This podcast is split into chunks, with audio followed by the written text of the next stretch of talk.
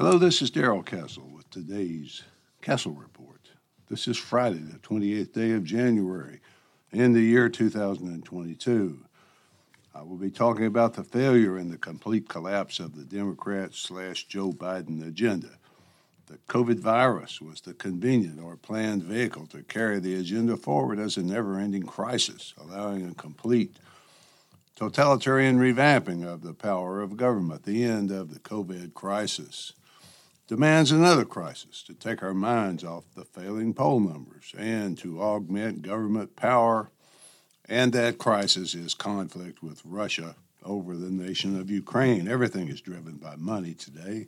Nothing is driven by truth. Nothing is in the public interest or public health. It's an agenda I will submit that deserves rejection by all decent Americans. The quote from the recent rally against mandates held in Washington, D.C., lays out the destruction that is possible from the agenda's vaccine mandates. Robert F. Kennedy Jr.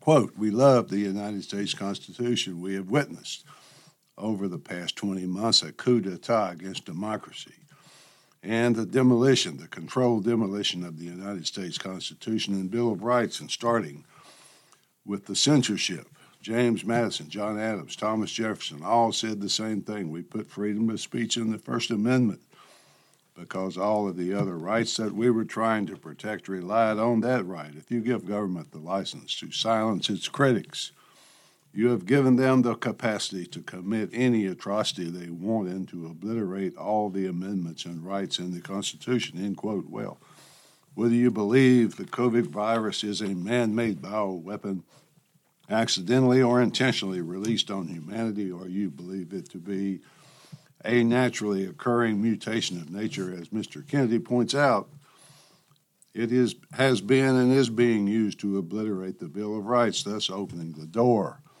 to totalitarian rule by government. It also illustrates how easy it is to generate worldwide lockstep action by governments and their health organizations, egged on by compliant media, in other words global conspiracy is possible. Obviously, it is not just a few people led by Mr. Kennedy who are resisting.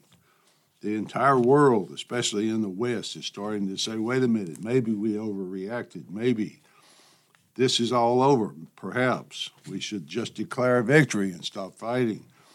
The agenda of COVID tyranny is collapsing across the West. Prime Minister Johnson of the UK canceled his country's entire COVID restriction program as the truth about vaccine injuries became too obvious to ignore. Ireland and the Czech Republic soon followed. Some still hold on, however, holding on in obedience, but it's only a matter of time because the vaccines have lost their credibility. In Florida, the governor set up clinics across the state to treat infected people with monoclonal antibody treatments and lives were being saved, thus proving the vaccines unnecessary. President Biden just ordered the clinics closed as he banned the life saving treatment. What kind of man would do something like that? Who would condemn people to death just to avoid admitting that his enemy is right? One who is owned by the pharmaceutical industry, perhaps. The virus is only one crisis in the agenda. And although it threatens our health, there are others which threaten our income, especially our capacity to earn a living and feed ourselves. The virus and the vaccines are being used as excuses for obvious money driven agendas, and by agendas unknown. For example, I'm going to take the position that Joe Biden is an intelligent man and not an idiot. But that makes his actions even worse because it means he's doing it on purpose. Migrants stream across the border in droves every day with no tests or vaccines, no mask requirements. And the administration not only doesn't care, but openly encourages it. Now it seems that President Biden has mandated that no truckers can enter from Mexico or Canada without being vaccinated. Goods pile up at the border, shelves are empty what is left on the shelves costs more. The action is in the process of failing as thousands of truckers are currently in a convoy across Canada to protest the decision and to proclaim freedom. Nobody could possibly be that stupid, so the plan must involve starving those of us who somehow survived the virus. The new order of the world apparently sees the crisis of COVID as losing its usefulness, so it turns on a dime to the crisis of Russia, of China, and of Iran, considering all that I recently said about the U.S. border with Mexico. What can you make of the U.S. Secretary of State's recent declaration about the border between Russia and Ukraine. Quote, if a single additional Russian force goes into Ukraine in an aggressive way, that would trigger a swift, severe, a united response from us and Europe. End quote. The statement was a clarification from his earlier statement about a single Russian soldier, which apparently caused gasp of unbelief from CNN's Dana Bash on the State of the Union last Saturday. Clarification or not, it's insane to take that position unless you actually want war. Who wants and invites war with a nuclear armed country? Crazy people, I suppose. Perhaps China, Russia, and Iran have already formed a coalition to squeeze the United States by applying military, political, and economic pressure from three different directions of the globe at once. The U.S. is spread fairly thin right now compared to when it sat on top of the world unchallenged. The end of World War II left Germany a pile of rubble, Japan a nuclear pile of rubble.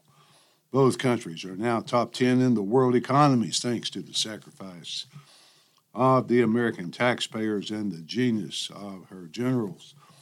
By contrast, the Soviet Union had tens of millions of men under arms. Some 26 million Russians were dead today. Instead of a top 10 economy, Russia, as my friend Doug Casey has said, is a gas station with nuclear weapons. Why? That's the question. Why is it so different? Why is Russia so different? I could go on all day with this history lesson regarding communism and the fact that the ideas of Madison, Jefferson, and Adams regarding liberty over state power never found fertile soil in Russia due to communism and socialism. But it's too late for that, folks. The U.S. defeated the Soviet Union in the 1990s after 40 years of Cold War, but no effort was made to build an economy as was made in Germany and Japan. Germany is a Western country, but Japan isn't. So why them? Why them? We needed them as trading partners in the new post world world. But do we not need Russia? Apparently, only as the enemy de jure. That decision is complete madness. What kind of madman would rather keep a war-like feud going with a nuclear armed country than have cross border trade? I guess that's pretty obvious. Russia has a lot of natural resources like oil and gas, but many other resources as well. From such things do profits derive and profits are not just a form of measurements. Profits are the way to make the world richer. If you are Russia, then profits would make your own people richer, healthier, and happier. Not so many of us would be looking at each other across the wire. You take resources, mix those resources with labor, make finished products and services which are then placed in competition in the world market. You sell them for more than it costs to make them, and the difference is called profit. You and your customers get what you want that is something of value, and people are just interested in how to make more of the stuff. We did that for defeated foes like Germany and Japan, but not for friends like Russia and China. Why? Does the new world need a constant source of crisis, especially the military industrial security complex? one of those genius generals warned us about why can't any of this ever be changed, folks? Why can't anyone ever be elected who sees it differently and tries to make a different course? Can you let your own mind wander through any channel you want? Through the channels of conspiracy or through the channels of stupidity? I have my own ideas. I don't pretend to understand it all because it's just too complicated. John Kennedy, with all his faults, all his women, etc., was the last U.S. president who tried to defy the forces that now have total control of the United States government. Eisenhower warned him about the Federal Reserve, the CIA, the military industrial security complex, and Kennedy set out to do something about them. He learned his lesson, folks. He learned good and hard.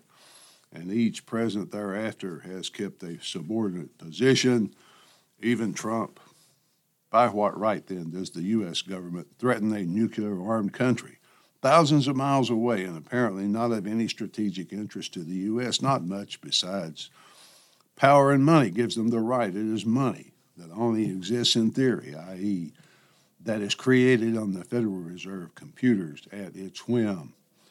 It is that currency reserve power that gives the U.S. president the power to impose economic sanctions on an entire country.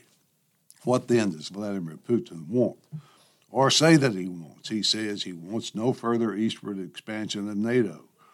He wants no nuclear missiles in Ukraine on the Russian border. He wants that pledge in writing.